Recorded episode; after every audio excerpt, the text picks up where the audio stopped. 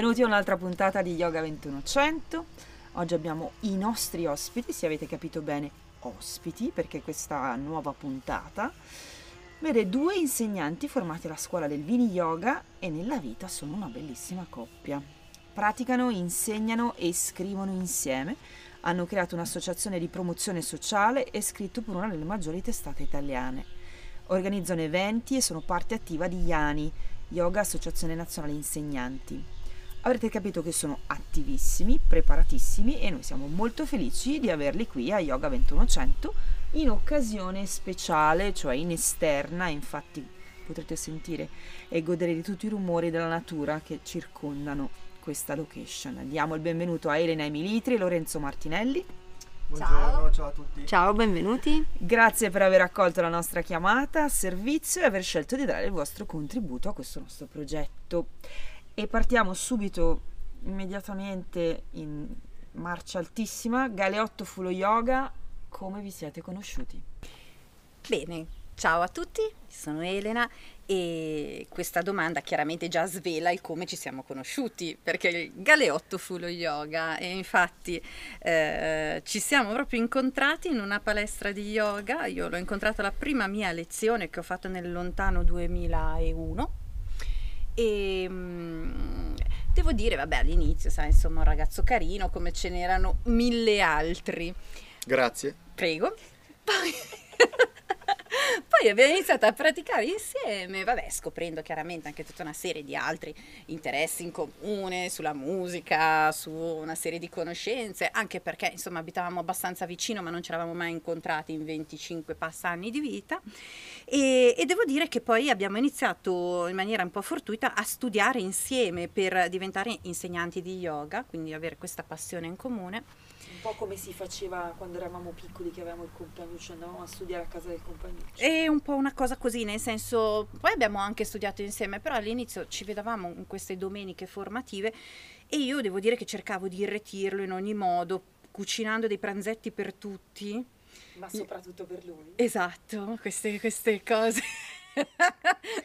e devo dire che cioè, non ce n'era, eh? mi considerava sempre boh, non si, si capisce Ma non è bene. Vero, dai. Direi, Lorenzo, una volta sposata ha continuato a fare i pranzetti o poi basta? No, assolutamente sì, sì. ho continuato, non posso, non no, posso no, lamentarmi. Questo non, può, questo non, può, fare la scena della no, una volta sposati più niente. Non posso assolutamente lamentarmi. Eh, sul, sul, cibo ci siamo, ci siamo sempre.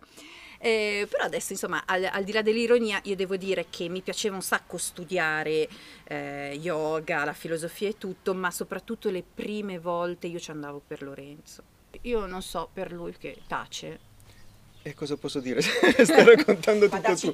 No, no, beh, diciamo che sicuramente adesso, eh, al di là del, del valore che abbia avuto poi anche tuttora lo yoga per noi, proprio da un punto di vista pratico noi ci trovavamo sempre queste domeniche a studiare e poi una volta all'anno avevamo questa settimana formativa nella quale, perché faccio solo un piccolo inciso, la, eh, la formazione di Vini Yoga è fatta sul territorio e poi dopo c'è una settimana che viene fatta in, in un ambito comunitario dove arrivano insegnanti da tutta Italia.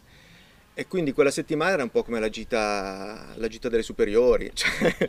ed era tra l'altro estremamente intensa, perché ovviamente lo studio era, era impegnativo, ci si svegliava anche sempre molto presto per praticare, però poi dopo nei pochi momenti che avevamo anche di, di scambio, ovviamente noi stranamente ci troviamo sempre vicini. Che strano, che strano. e quindi insomma questa cosa è proseguita e questo scambio continua ancora, non più anche informazione ma anche semplicemente a casa. Però devo dire che eh, tornerei un attimino su questa cosa dei seminari insieme, perché sono stati veramente dei momenti bellissimi di vita, al di là della, del rapporto tra me e Lorenzo, ma proprio anche come, come collettività, perché in pratica ci si dedicava a, ci si alzava al mattino prestissimo, prima pratica alle 7, proprio non si transige, colazione, poi teoria, seconda pratica alle 11 e mezza, tutto il pomeriggio di teoria, ultima pratica alle 6 di sera cena, quindi questa è la giornata studiando, praticando, studiando, praticando e poi alla sera era lo sfascio, perché comunque eravamo dopo giornate così, considerate una sessantina di ragazzi tutti bene o male tra i 20 e i 30, 40 anni, quindi fascia quindi le, da tutta Italia. Giusto? Assolutamente, no, cioè le, se, le, le serate capitava assolutamente di, sì. di tutto, cioè altro che gita scolastica, con concerti, gente infrattata, fuga al largo, scavalcare gli uliveti, cioè di tutto. Di... anch'io. Anche perché bisogna dire che queste settimane vengono organizzate in posti bellissimi. Sì, sì. sì. Normalmente erano sul lago di Garda, sì, eravamo. quello che abbiamo fatto come formazione iniziale era stato sul lago di Garda, un luogo magnifico, Desenzano, era un, ed era un'abbazia. Era un'abbazia, sì, molto bella. Dove quindi l'elemento di notte di scappare dalle mura era, era anche... era, era, ulteriore. Era, era, era ulteriore. Con, dove c'era un uliveto enorme dietro, ricordo benissimo, un posto Bellissimo. splendido. E, e quindi... poi anche dopo, le postformazioni sono proseguite sempre in luoghi che erano o conventi o comunque luoghi in cui c'era la possibilità di avere come dire, un, uno spazio fisico dove tutti ci trovavamo e ci sentivamo completamente coinvolti dall'esperienza. C'era fuga dal, dal sacro. E poi c'era l'invito anche alla, alla fuga, fuga del sacro perché comunque dedicandosi veramente così tanto tutto il giorno alla meditazione, a queste cose serie, alla sera c'era un po' questo contrappasso perché avevi bisogno, eh? c'era proprio un bisogno che sentivi nella collettività. E devo dire che come al solito i maschi che studiano yoga sono sempre meno rispetto alle donne in proporzione eh. e quindi Lorenzo era uno dei giovani ambiti. Però questa dimensione per noi insomma Galeotta lo è stata è stata proprio quello che ci ha unito. Chiudiamo un attimo la rubrica gossip non abbiamo mai avuto una rubrica gossip da oggi ce l'abbiamo. E cominciamo un po' di più ad addentrarci nell'argomento. Che cosa significa per voi poter condividere la pratica? Beh, come, come dicevo anche prima, è la possibilità di uno scambio, cioè fondamentalmente lo yoga è, è relazione, quindi è vero che eh, la disciplina in sé è una disciplina che è legata a un ascolto interiore, però il momento di relazione è fondamentale. Eh, è fondamentale come lo era nei tempi passati tra maestro e allievo, adesso forse questa cosa è un pochino più edulcorata perché lo yoga è un altro tipo di disciplina in un certo modo, però il fatto di avere una compagna che pratichi con te e con la quale poter condividere l'esperienza, eh, scambiare delle opinioni, avere molto spesso opinioni diverse tra l'altro, e questo è altrettanto utile, e uno sguardo esterno questo sicuramente permette davvero di, di fare dei, dei, piccoli passi, perché il problema fondamentale nello yoga è fermarsi, cioè essere in stasi. Quando a un certo punto uno dice ah, ho la mia pratica, sto bene, la faccio tutti i giorni, è quella, invece, avere invece qualcuno che ti dà un puntiglio, che ti stimola, sì sì, quello è sicuramente è utilissimo. Allora, vivere lo yoga non significa solo praticare, come giustamente stavi puntualizzando tu, ma integrare i fondamenti e quindi torniamo ai nostri yama e niyama nella vita quotidiana. Anche in questo caso la condivisione eh, ci regala un punto di vista interessante e non comune. Vi andrebbe di condividere la vostra esperienza sì, cioè adesso senza addentrarci in, chiaramente nell'elenco di tutti gli yama e niyama, però devo dire che ci sono degli elementi che poi sono degli elementi valoriali che magari si trovano tra l'altro anche in altre culture e in altre situazioni, penso alla benevolenza, imsa, piuttosto che satia. Satia secondo me la verità, il dire la verità, l'essere nella verità ha sempre rappresentato un capisaldo della nostra relazione.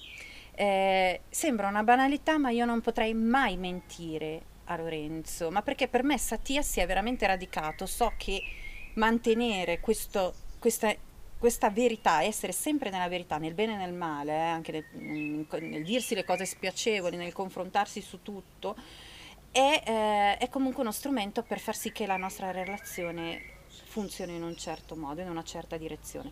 Come vi dico, non è eh, una cosa esclusiva dello yoga, però eh, quel, questo per me è sempre stato una cosa, non potrei mai andare eh, in maniera contraria a Satia nella mia relazione.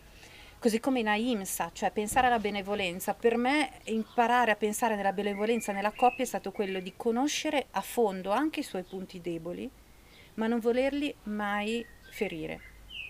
Cioè ti conosco a fondo, piuttosto ti sostengo laddove capisco che c'è una debolezza ci sosteniamo a vicenda nelle nostre debolezze, ma non ci andiamo mai a ferire consapevolmente. Eh, come vi dico, sono cose, le possiamo trovare in 3.000 altre linguaggi e culture, e, però per noi è, è stato comunque un cemento il credere in queste cose e crederci insieme. Molto bello. Lorenzo, hai qualcosa da aggiungere?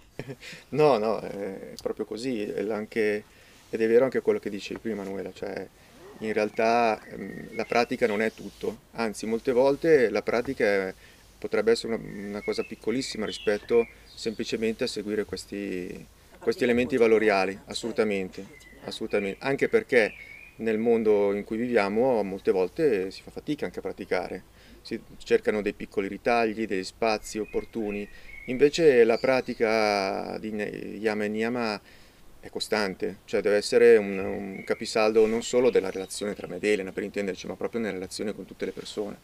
Una cosa, scusate, una cosa che aggiungo è che, eh, perché la, la, cosa bella dello yoga e dei, e dei sutra è che veramente ri, li rileggi, li ristudi, li eh, riascolti da altri maestri e tutte le volte ti arriva qualcosa. Eh, una cosa molto bella che abbiamo sentito nell'ultimissimo seminario di un paio di settimane fa che abbiamo seguito era che la pratica serve perché tu realizzi Yama e Niyama. Cioè la pratica ti dà quella serenità, quella centratura con te stesso, quel sostegno, quella benevolenza nei confronti dell'altro che ti permette di realizzare questo poi nella vita. Quindi forse anche una rivoluzione copernicana, cioè... Mi, mi riaggancio un attimino al discorso relazioni, per cui nel, nella coppia e più in generale nelle relazioni eh, si è l'uno lo specchio dell'altro, nella calma, nella tempesta, nei momenti di relax o in quelli di stress. Lo yoga può contribuire a migliorare le relazioni, quindi eh, magari usciamo un attimo dal discorso coppia, ma proprio le relazioni e se sì come?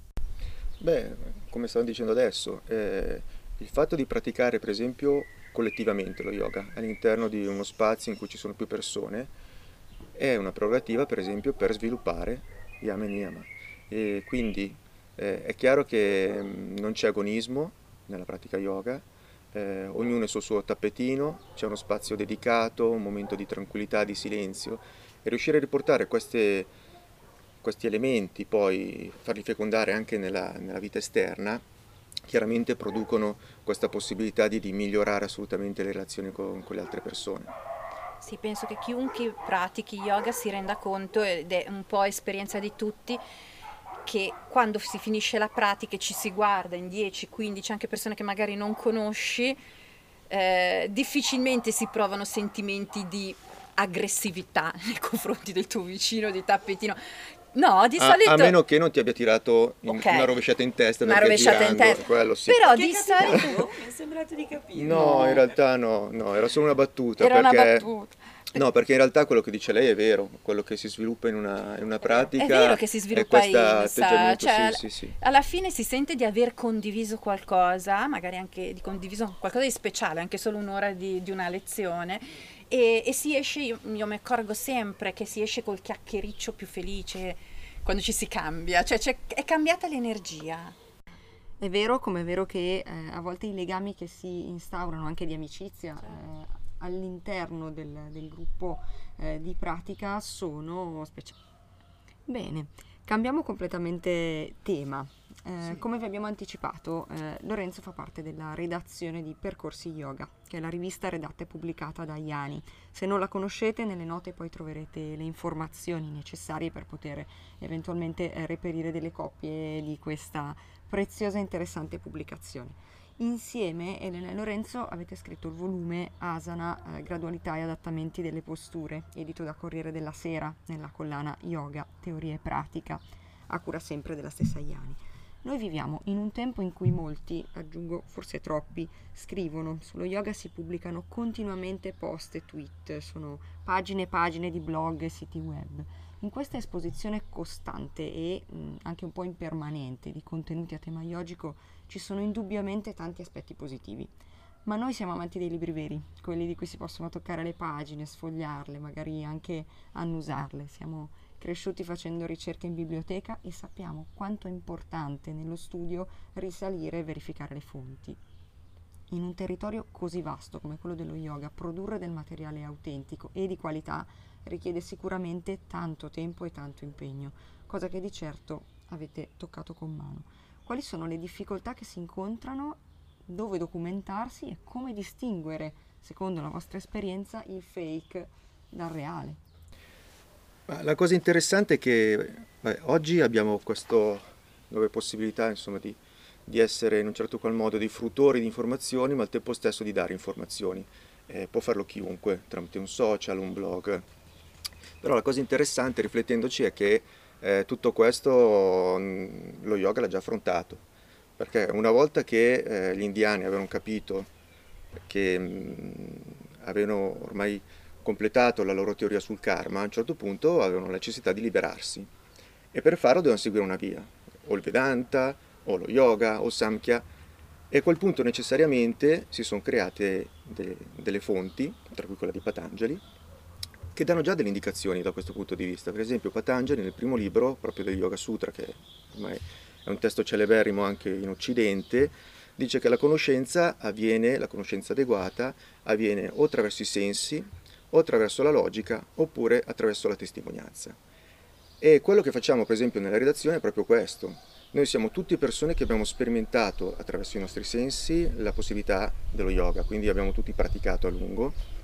Anch'io ed Elena siamo praticanti di lungo corso, oltre ad essere insegnanti, e a quel punto ci scambiamo informazioni, opinioni, perché ognuno conosce il maestro dell'altro, si creano, come prima dicevo, delle relazioni e si conoscono le persone. Questo è un primo passaggio importante e ancora oggi funziona così per, per capire un attimino chi sono i maestri, chi sono eh, i professori.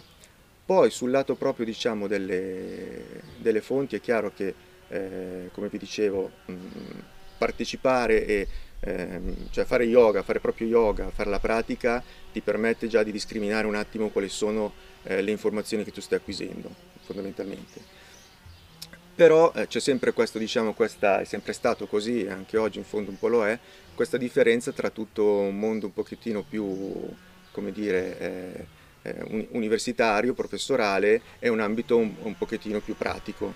In alcuni casi si scade nel fai da te, ma in altri casi invece c'è proprio questa differenza rispetto a, a chi magari legge i testi indiani da un punto di vista filologico e a chi come gli insegnanti a cui noi ci siamo rivolti, Claude Maréchal, eh, mi viene in mente anche Renate Moiz del Raja Yoga, cioè persone che hanno studiato i sutra con degli insegnanti che li hanno tramandati attraverso una tradizione e gli hanno dato un, un'indicazione su come procedere, non solo un senso storico.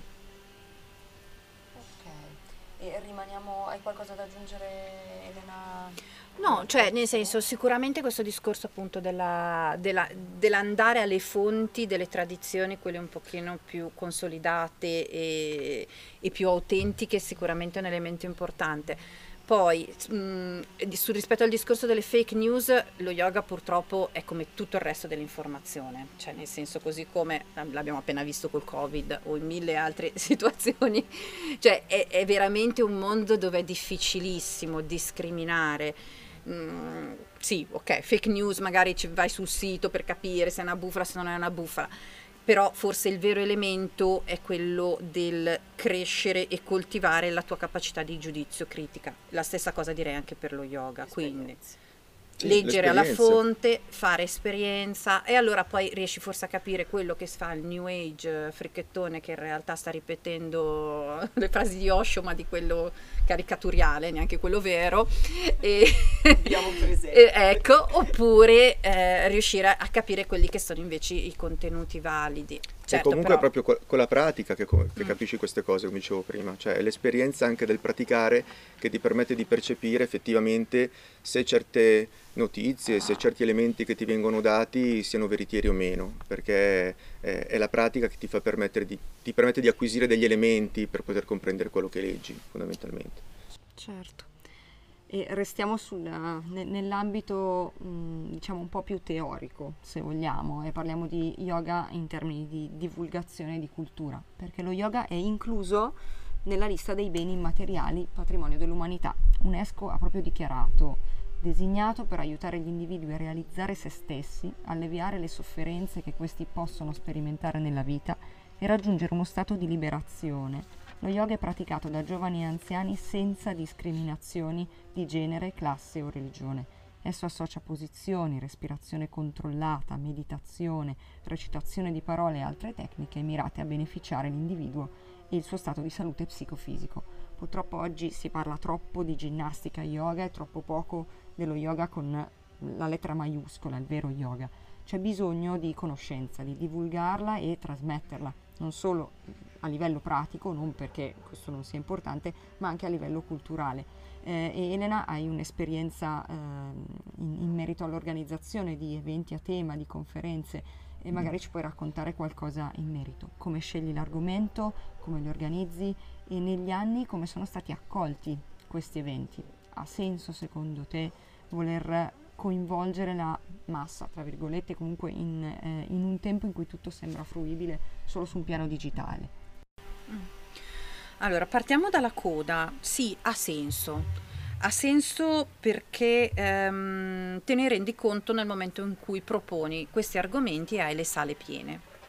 Questo è il, è, il, è il, vero senso, perché alla fine quando, quando, si fanno eventi, quando si fanno conferenze, anche se si parte quasi sempre da una propria passione, un proprio interesse, perché sono le cose che comunque si riescono ad approfondire meglio, se poi la gente non c'è, non ci viene, è inutile dirsi ah la gente è ignorante, no, vuol dire che c'è qualcosa che non va, forse la tua proposta non funziona. In questi anni eh, le conferenze che parlavano di queste tematiche sono sempre state molto molto fruite, magari anche di più di altre che sembravano più eh, alla page sulla carta, più interessanti, più accattivanti. E, e quindi questo denota il fatto che un bisogno c'è e allora se c'è un bisogno è giusto andare in questa direzione. Eh, poi io sostengo sempre che l, non bisogna mai abbassare la qualità dell'evento, cioè mh, pur cercando di mescare i registri perché mh, non, non, penso che si debbano fare cose se, di levatura universitaria sempre e comunque perché bisogna avere anche dei registri accessibili. Uh, allo stesso tempo però le persone chiamate devono essere persone di qualità, quindi capaci nella loro uh, preparazione e cultura a, di essere divulgatori. E quindi di parlare anche magari un linguaggio più semplice, ma con alle spalle una conoscenza e una solidità di quello che dicono. Eh, quindi sicuramente la maggiore attenzione che noi riponiamo quando organizziamo un evento di questo tipo è nella scelta di chi andiamo a chiamare eh, andando insomma anche in maniera tradizionale a vedere se una persona che ha alle spalle pubblicazioni, insegnamenti, libri, leggendo delle cose, capendo come si relaziona eh, questa persona, perché chiamare delle persone di qualità, intelligenti e capaci già ti fa il 90% del lavoro che tu devi fare. Poi rispetto alla scelta dell'argomento, chiaramente questo dipende da chi vai a chiamare. Eh, negli ultimi anni abbiamo sviluppato una serie di conferenze che erano tutte relative all'idea del cammino.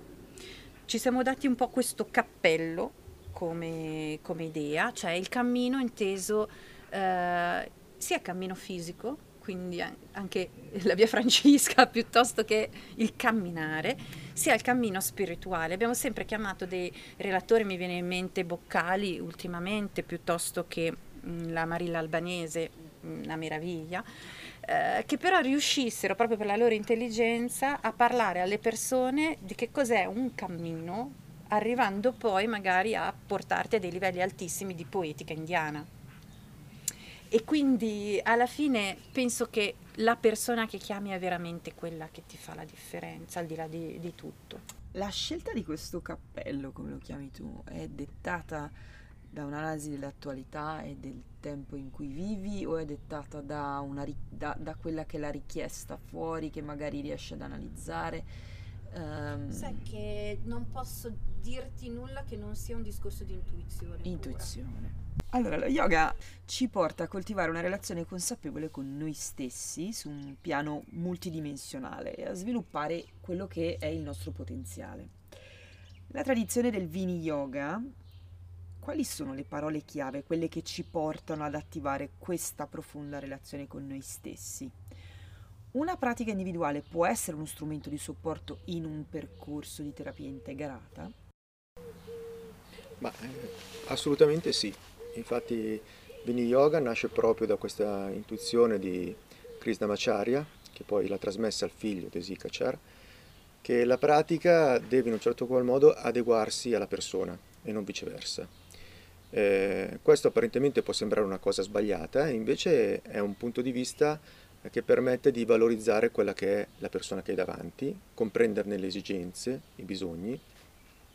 E quindi se questa cosa vale per, eh, per una persona che semplicemente, tra virgolette semplicemente, vuole intraprendere un cammino eh, approfondito, un cammino anche spirituale, di ricerca, eh, vale anche per chi ha, ha determinate necessità, quindi è chiaro che all'interno di una, di una terapia assolutamente lo yoga può essere uno strumento che permette di, di, sostenere la persona, questo sì. Ci tengo tra l'altro, ma perché mi sembra opportuno, che non, non può neanche essere eh, qualcosa che si, mh, mm, come dire, eh, si, mm, si antepone, insomma, si sostituisce, si sostituisce. Alla, alla, terapia chiaramente. Deve essere un qualcosa comunque che è a sostegno, ma è chiaro che una terapia di carattere psicologico ha sicuramente bisogno di altri strumenti.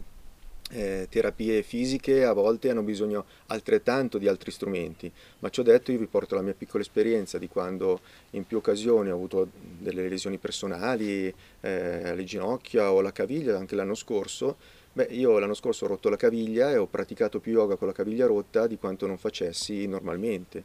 E c'è stato un aspetto riabilitativo eh, e che mi ha supportato in tutto quanto il, il recupero.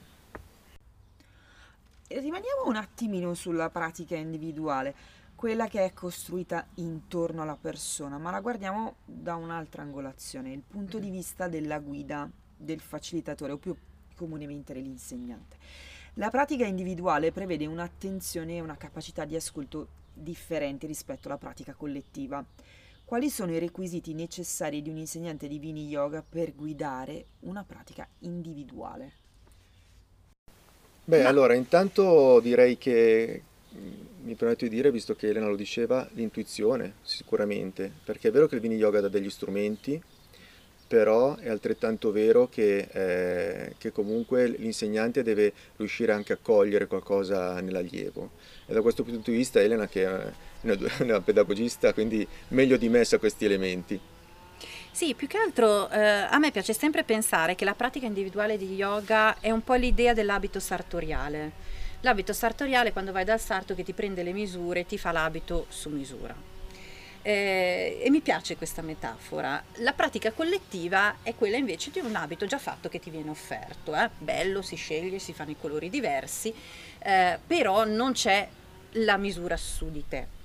Ehm, il taglio sartoriale è quello che ti permette di utilizzare la pratica e di avere un insegnamento che comunque ti porta molto più velocemente a fare dei progressi, mh, mm, perché è proprio uno, uno studio su, su di te e eh, l'insegnante in realtà si dice che, che non sia altro che un nimitta, ovvero che abbia la capacità di cogliere quello che tu dall'altra parte hai bisogno e sei tu che lo dici, non è l'insegnante che lo dice. Io rifugo da quegli insegnanti che salgono in cattedra e che eh, ti dicono quello che, di cui hai bisogno nella vita. In realtà l'atteggiamento è quello di, una, di un passo indietro dell'insegnante, di una grossa umiltà e dell'essere capace di osservare molto bene quello che tu stai dicendo. Quello che tu stai dicendo lo dici dal corpo, e quindi innanzitutto la capacità di osservare come uno porta le spalle, il bacino, le tensioni, le, le parti, come sorride, come esprime gli occhi. Lo dice anche attraverso le tue parole, quindi una capacità di vero ascolto perché, eh, dell'esigenza, del bisogno che ha quella persona in quel momento, del desiderio che ha nella pratica quella persona in quel momento. E allora poi dopo si tratta, dopo aver fatto questo esercizio di passo indietro, di usare l'intuizione, molto l'intuizione anche per costruire l'abito sartoriale, che si tratta allora a quel punto di scrivere una pratica per te. Quindi io scrivo una pratica che è pensata per il tuo bisogno. E, eh, e quindi il mio abito sartoriale è proprio dato dal fatto che la pratica uscirà come eh, un qualcosa che mi hai chiesto tu in cui ti riconosci e che hai voglia di farla, la pratichi magari per un mese e poi ci rivediamo. Ma in, in qualche modo ti ci vedi in quella pratica, se no non ha funzionato.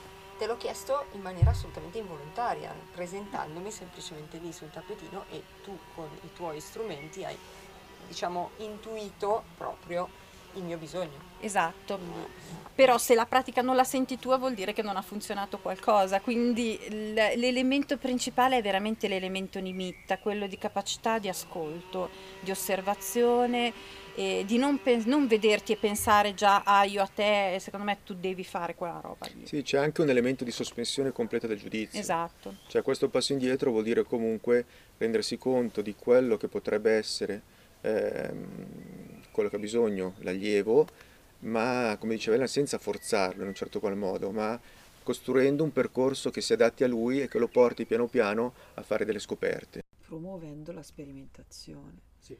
Cioè, quindi la conoscenza di te stesso.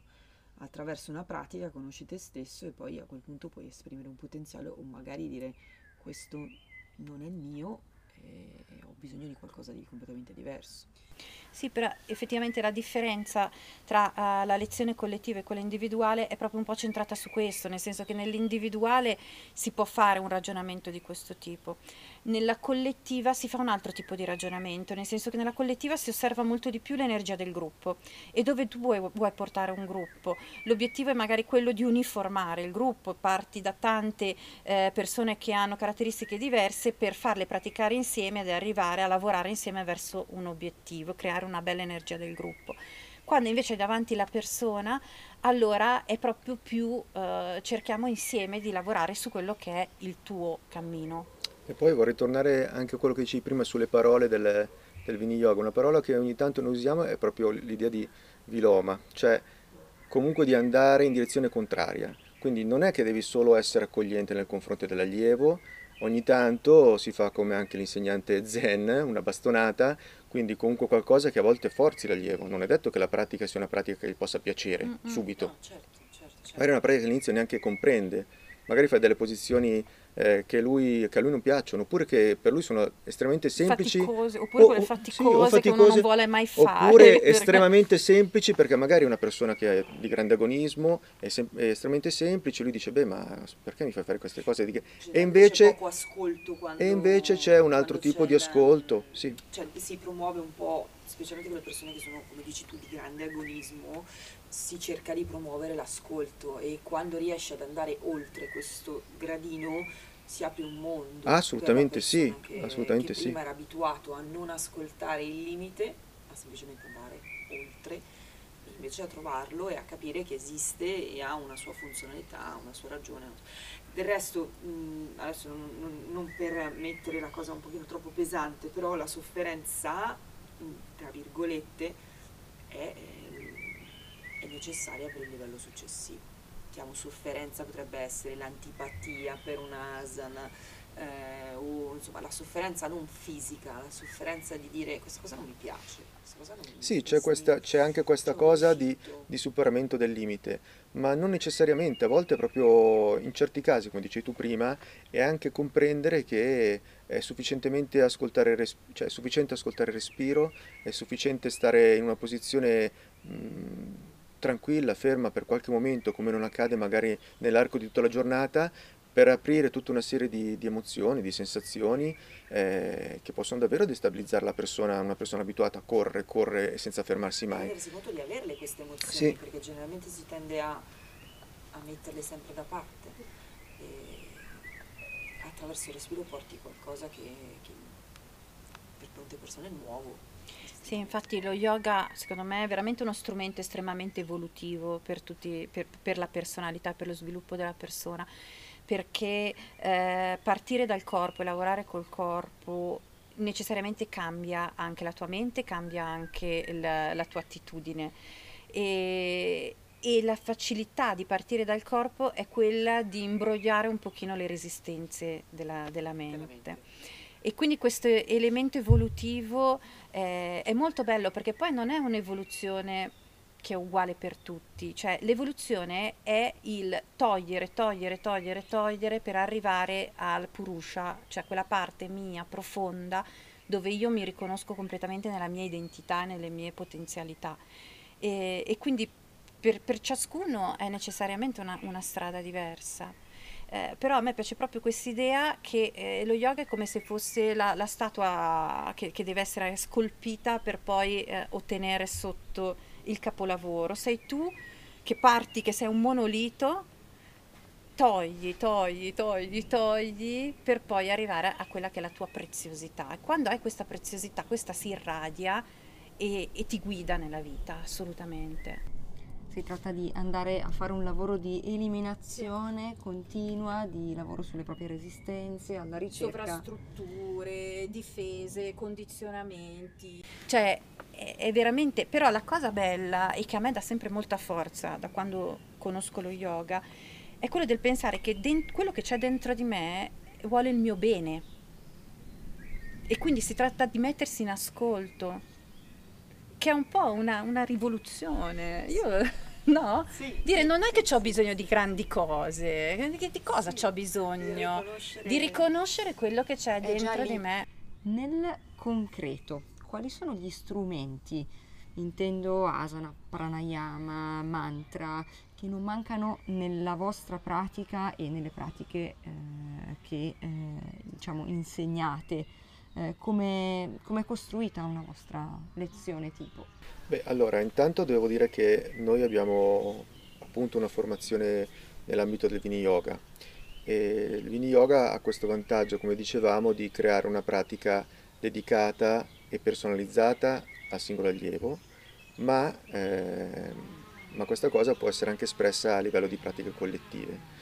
Quindi non abbiamo delle sequenze stabilite fisse, come avviene anche per, altri, per altre scuole di yoga, eh, quindi non ci sono delle sequenze progressive che via via tu migliori eh, determinate eh, posizioni, le, eh, le, precisi, le rendi più ehm, anche sì, allineate eh, e, e, prosegui, ma in realtà si seguono sempre le esigenze della, le esigenze della classe e quindi si crea una pratica ogni volta ad hoc.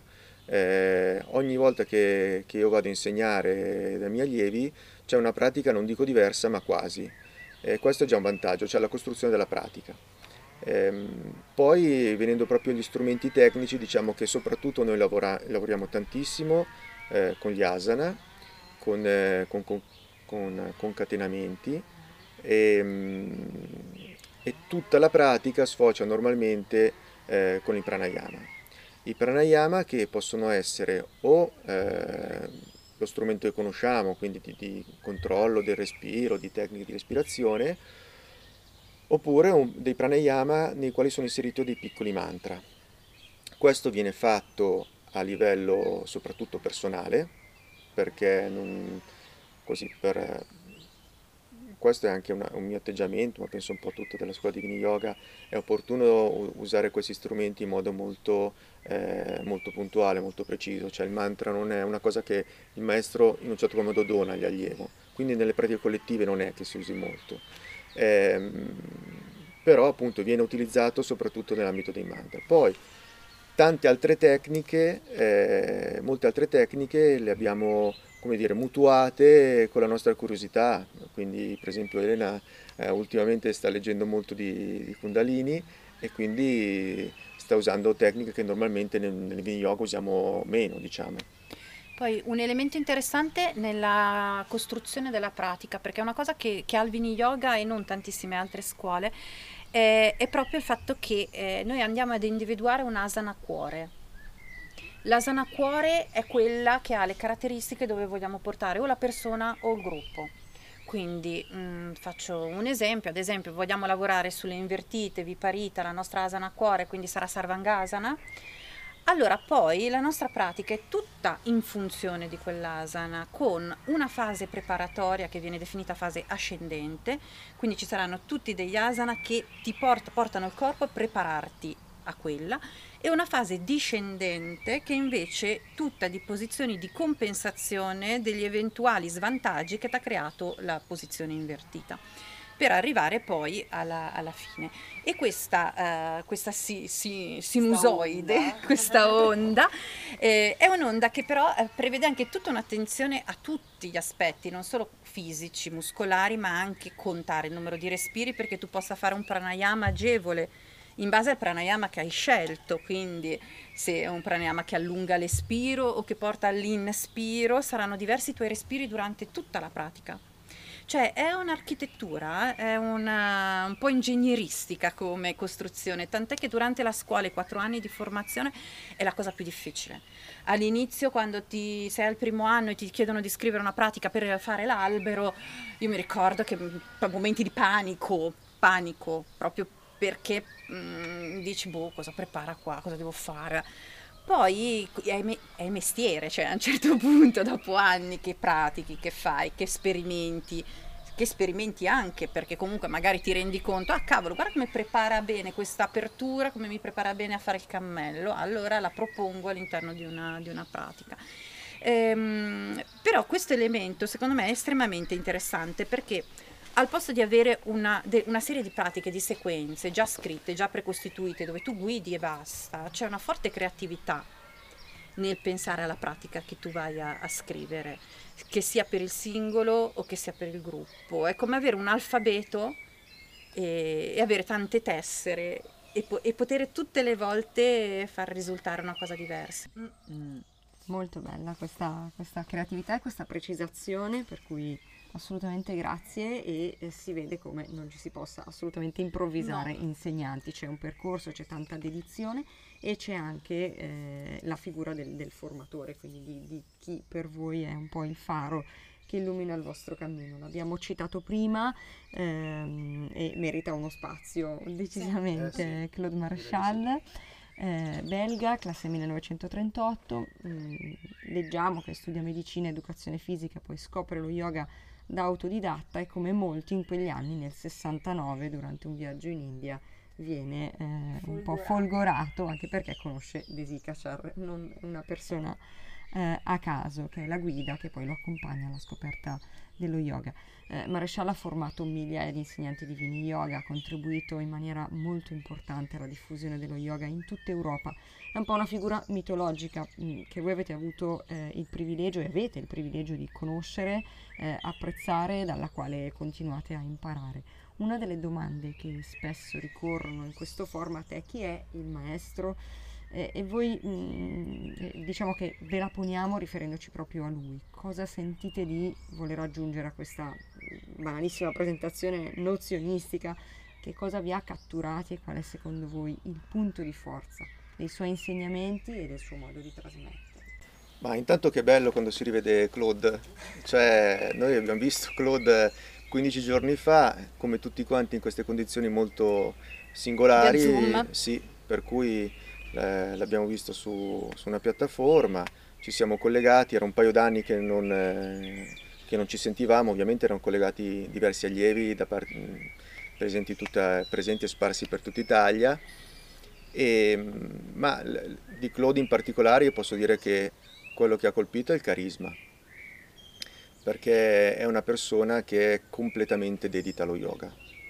Eh, tanto che so che il paragone sembrerà eh, sembrerà forse anche sbagliato, ma io a volte Claude me lo immagino davvero come uno di quei personaggi circensi, cioè che, in cui tutta la loro vita è dedicata solo a quello. Eh, circensi perché lui ha anche delle qualità a volte da mimo, quando spiega le cose, quando, quando cerca di, eh, di, dare delle indicazioni, allora anche nel modo di muoversi, tutta, tutta la sua figura, eh, non solo quello che dice, no? Partecipa di questo grande racconto che è la sua vita, che sembra veramente quasi leggendaria, insomma. E effettivamente devo dire, da un lato sì, è sempre una grande emozione vederlo.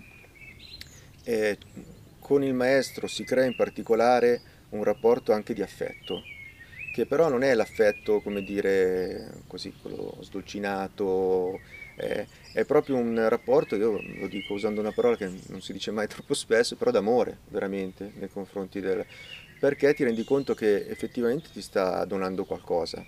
Poi lasciamo perdere che tutto abbia un costo, che, eh, che mm, ovviamente c'è una professionalità dietro, però mm, se devo parlare in particolare di, di Claude c'è davvero questa, questa, grande capacità di trasmissione. Eh, che penso che anche tu sarai d'accordo con me Elena su questo. Sì, Claude è un meraviglioso pedagogista, veramente, nel senso che ha una estrema capacità eh, di insegnare concetti difficilissimi, lontani in maniera semplice e soprattutto portarteli poi nella pratica, nel senso sempre questa, questo legame, questa connessione tra concetti filosofici altissimi e poi un'asana che ti fa capire quel concetto, che è una cosa alchemica che tu dici ma come, come diavolo fa?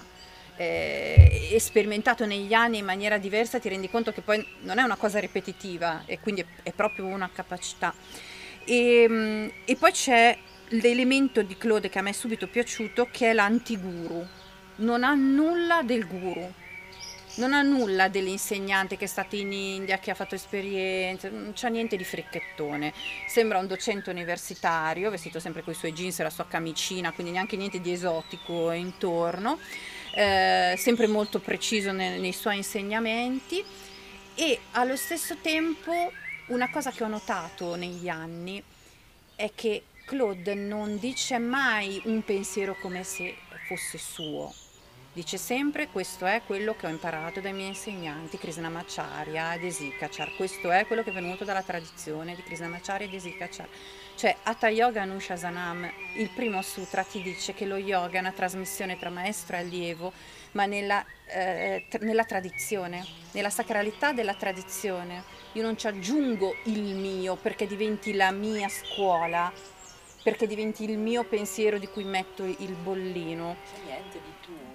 Nello yoga, no. Puoi farlo tuo, ma non c'è niente di tuo. Non c'è niente di tuo, però questo è molto importante perché è una questione di ego, è una questione di asmitta. Uh, perché se tu vedi Claude, non pensi assolutamente, ascolti Claude, che ci sia dietro l'ego di un guru che ti vuole insegnare qualcosa. C'è dietro un estremo rispetto quasi sacrale per lo yoga. E, poi, e, e questo ti arriva. Sì, eh? questo, e poi parlando proprio di quello che è il suo insegnamento pratico, eh, ovviamente è una grandissima esperienza dal punto di vista tecnico, questo è indubbio. Però devo dire che come spiega Claude gli Yoga Sutra, eh, veramente, e si torna al discorso di prima, cioè la possibilità di, di fare esperienze, di esperire queste cose, quindi il passaggio diretto da una persona che conosce queste cose, che le filtrate dalla tradizione, e, e ti permette poi davvero di avere quegli strumenti per capire se uno ti dice guarda Saluto al Sole è nato 14.000 anni fa su quelle colline, forse no, capisci che c'è qualcosa che non va, ma perché eh, non perché tu lo sappia perché l'hai letto sui libri o perché hai confrontato delle fonti, ma perché, delle fonti, ma perché tu hai una chiarezza tale interiore, a un certo punto, avendo seguito quello che sono, come dire, una tradizione puntuale, che allora riesci veramente anche, tornando al discorso di prima, a discriminare quelle che sono notizie così eh, false, fake news, oppure invece informazioni utili. Allora, prima ritorniamo un attimo alla pratica in, in quanto tale, no? Prima di muoversi bisogna lavorare sulle proprie radici, questa è una cosa che ci è rimasta molto impressa della nostra chiacchierata prima di questa intervista. Sulla base di appoggio che ci sostiene e da qui avvio quel piccolo sbilanciamento che ci permette di muoverci e progredire. Adesso sembra quasi di ricordare un attimino come si è imparato tutti a camminare. Le vostre pratiche partono spesso proprio da questo, cioè dalle radici, da qui, da Tadasana, dalla montagna. Entrando nella simbologia della tradizione vedica, simbologicamente Meru e Kurma, quindi la montagna, la tartaruga. Che cosa rappresentano? Beh, eh, queste sono due, in realtà sono altre due parole chiave del, del Vini Yoga. L'idea che, ehm, che tutto si costruisca su qualcosa di stabile, su delle fondamenta, e al tempo stesso che ci sia del movimento. Eh, poi, senza entrare anche voglio dire, nello specifico nei test, senza fare cose difficili, è chiaro che ehm, se parliamo della persona, questo si traduce nel fatto che ehm, la persona deve avere un suo equilibrio capace di sentire appunto la, la, presenza della terra e la sua stabilità e poi deve lavorare sulla colonna vertebrale soprattutto che è, è un altro grande eh, momento importante all'interno della, della, pratica, quello di lavorare proprio sulla colonna e eh, la colonna che permette il movimento del corpo in tutte le direzioni. Ehm, la cosa diciamo importante eh, tornando così anche a, al discorso di prima, un po' terapeutico, è intuire sempre, anche sulla base di questi elementi, quali sono utili all'allievo. Quindi torna questo fatto, no? se un allievo ha bisogno eh, è una persona che camp- campata per aria, che comunque, come me tra l'altro, che perde sempre gli occhiali, le chiavi, queste cose, forse una bella pratica in cui si sta con i piedi bene aderenti al tappeto, si coglie se i talloni sono ben appoggiati, se tendi a sollevare i talloni, le... oppure se c'è un piede sul quale tu tendi a stare più dell'altro, anche questo è significativo. Cioè tutti piccoli elementi che eh, inseriti all'interno di una pratica permettono davvero di cogliere degli aspetti e di, di far uscire qualcosa. Molto interessante, decisamente, una bellissima chiacchierata che come sempre riesce a stupirci e a darci un sacco di spunti, un sacco di cose belle a cui lavorare e pensare. E a proposito di cose su cui lavorare, cosa bolle in pentola? Avete dei progetti per il futuro? Cosa state lavorando? Cosa vi piacerebbe realizzare? Vabbè, io intanto porto avanti tutte le mie attività collaterali e legate allo yoga. Eh, innanzitutto proseguo col, con quello che mi impegno con la Iani, per cui come coordinatore regionale del, eh, dell'Associazione Nazionale Insegnanti e a livello personale invece penso che l'impegno mio di Elena sia quello comunque di proseguire eh, sull'idea di fare dei seminari e dei progetti ad hoc. Ci potranno essere sicuramente dei corsi come quelli che stiamo facendo anche in questo momento, però a noi ci piace molto sempre ragionare su una progettualità, su delle idee e per esempio in autunno riprenderò sicuramente un, eh, un, seminario che sto facendo sulla Bhagavad Gita che è di carattere esperienziale, come dicevo, quindi non è solo il testo ma è anche l'esperire tutto questo con delle posizioni, con gli asana. Sì, infatti a noi ci piace molto questa formula mista del, del mettere insieme eh, l'elemento dei Veda, dei Sutra e poi far praticare quello che, che è stato spiegato teoricamente. È, è un po' è l'incipit che ci viene dato da Claude, però in qualche modo è anche una cifra stilistica che ci piace avere, anche perché riprendo una cosa che non abbiamo detto, che però mh, secondo me è molto interessante, il fatto che noi spessissimo insegniamo insieme, ovvero ci alterniamo nella guida della pratica, in, quindi ai nostri gruppi offriamo facciamo delle pratiche una volta guidate dalla parte femminile, un'altra volta dalla parte maschile, eh, mischiando in qualche modo le, le nostre energie e, e, confrontandoci molto, nel senso che l'osservazione del gruppo viene fatta da entrambi. Ehm, questa è una, è una cosa bella, quindi comunque quando facciamo i corsi è sempre anche non un elemento rutinario ma un elemento in cui eh, evolutivo anche, anche per noi. E poi sicuramente ci piacerebbe lavorare ancora a qualche progetto editoriale, abbiamo qualche idea in cantiere, adesso il Covid ha un po' bloccato, però magari in futuro ci rivengono delle proposte in, in, questi termini, proprio perché a livello editoriale più che parlare di pratica ci piacerebbe proprio affrontare Yama e Niyama, però mettendoli veramente in relazione anche alla psicologia occidentale, alla letteratura, a, a tutti questi aspetti comunque, in cui siamo immersi eh, nella vita. E, ehm, e, poi vabbè c'è anche un discorso, stiamo comunque lavorando attivamente anche con altri insegnanti di tutta Italia di Vini Yoga proprio per riuscire a creare anche un, dei percorsi un pochino più definiti rispetto alla nostra scuola e, e a questo, quindi magari un'associazione dedicata, stiamo lavorando un po' nelle retrovie eh, di questo. Sì, in modo che la tradizione prosegua. Insomma. Prosegua, esatto. E, e, e, per ora è questo, poi tutto quello che arriva nello yoga arriva ed è bello farlo. Beh, ve li avevamo presentati come attivissimi e devo dire che eh, seguiteli. Non ci siamo non assolutamente si riesce dietro. Allora, eh, se vi va inauguriamo una cosa nuova, che è quella della famosa intervista doppia. Uh-huh. E ehm, direi che chiaramente ladies first Uh, partiamo da partiamo da Elena. Ma non dovrei ascoltare, cosa faccio? No, no, tu rimani lì a fianco, poi facciamo anche la foto e mettiamo mettiamo separe. Chi sei? Oh mio Dio, chi sono? un gatto. Chi sei? Oh, un gatto anch'io. Chi è lei? Mm. Eh, è difficile. Ma io lo, oh, lo, dico sempre, vabbè, lo dirò anche adesso. Per me è la donna più intelligente che ho conosciuto. Chi è lui? Eh, se io sono la più intelligente, lui è l'uomo che è più gentile dell'universo con tutti. Chi eri quando hai incontrato lo yoga? Un'anima inquieta. Un, un ragazzo che aveva tante idee in testa e non sapeva da che parte andare. Cosa stavi cercando? Non lo sapevo.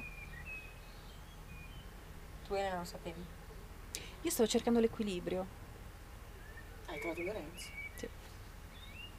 Primo pensiero, la prima volta sul tappetino. Primo pensiero la prima volta sul tappetino, eh, per me è stato un po' particolare. Io sono arrivata con un fortissimo mal di testa e quel mal di testa se n'è andato completamente. E quindi il primo pensiero è stato di liberazione.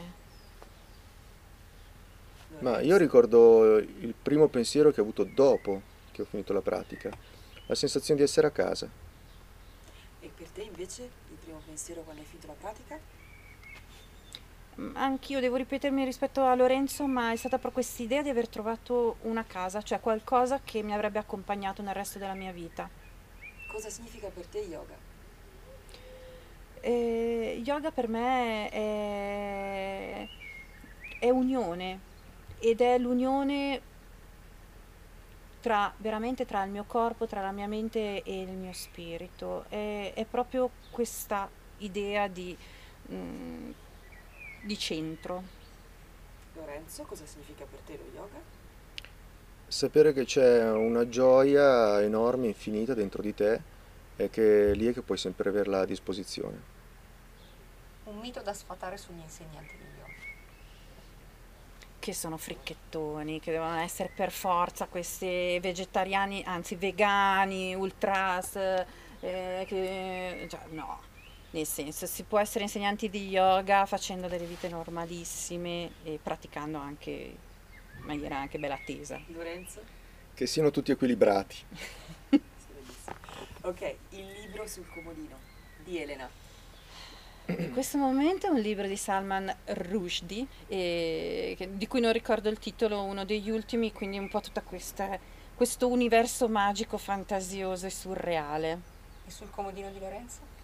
L'ultimo, l'ultimo, mh, ho iniziato a rileggere Ulisse di Joyce. Invece un libro sullo yoga ce lo consigliate? Il cuore dello yoga. Sì, il cuore dello yoga. Sì. Desikachar. Desi Desi Kachar. Kachar, sì. Perfetto, io direi carne al fuoco, ne abbiamo tanta, giusto per ricordare che gli insegnanti di yoga non sono tutti vegetariani Ed equilibrati. ed equilibrati soprattutto. E Grazie anche per esservi prestati al nostro giochino dell'intervista doppia. Grazie, grazie. in bocca al lupo per tutti i vostri progetti e vi diamo appuntamento alla prossima puntata.